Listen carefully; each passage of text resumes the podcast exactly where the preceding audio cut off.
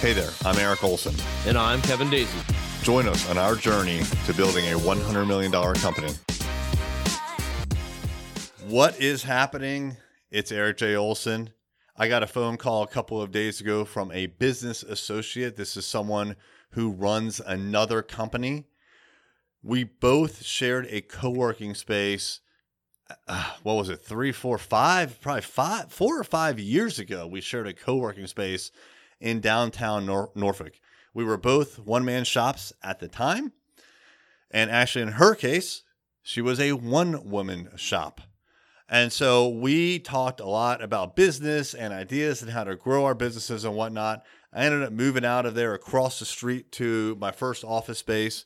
And then she ended up moving out as well.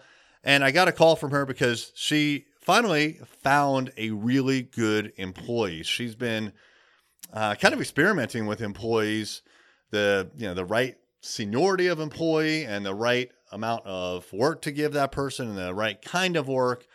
And what she you know she found a person and she hired this person for 10 hours a week and what she was calling me about was eric this is awesome that i found someone and she's really helping me out I'm thinking about doubling her time to 20 hours a week. What do you think, Eric? Is that a good idea? So I asked a bunch of questions and she told me, you know, more information about it, but the bottom line was at some point I said, "Well, can you afford to pay her twice as much as you're paying her now?" And she was thinking in her mind that the extra amount of money that she was going to pay this person was the full rate for 20 hours a week. But what I was saying really was, can you afford to pay the extra 10 hours? And so I was focusing in only on the extra 10 hours. And I said, well, those extra 10 hours make or break you.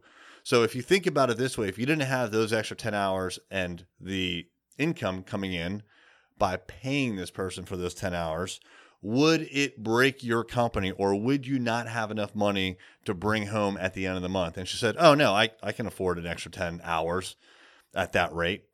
And so I said, Well, then do it. And the reason that I said that is because from my own personal experience, when I went from one person to two people, when I got a full time developer working for me, not only did my supply of work double, meaning I could provide twice as much. But miraculously, the demand increased as well. Maybe it was because instead of saying to prospects and clients, I can do this, and they knew that I was a one man shop, I all of a sudden started talking in the plural. We can do it. We're great at this. We, we, we. It changed the dynamic of the conversation. And I think that the word got out to people who were maybe looking at me before, but were concerned that I was a one man startup. All of a sudden, we're a growing company, albeit only two people, but it's twice as much. And the demand mysteriously increased. And so when she told me that she could afford it, and I relayed that message, it really solidified to her what she probably should do. She is now leaning towards doubling her project manager's time to 20 hours a week. And I think it's a good move. It's a very scary thing to do when you hire some. Number one, hiring someone is extremely scary.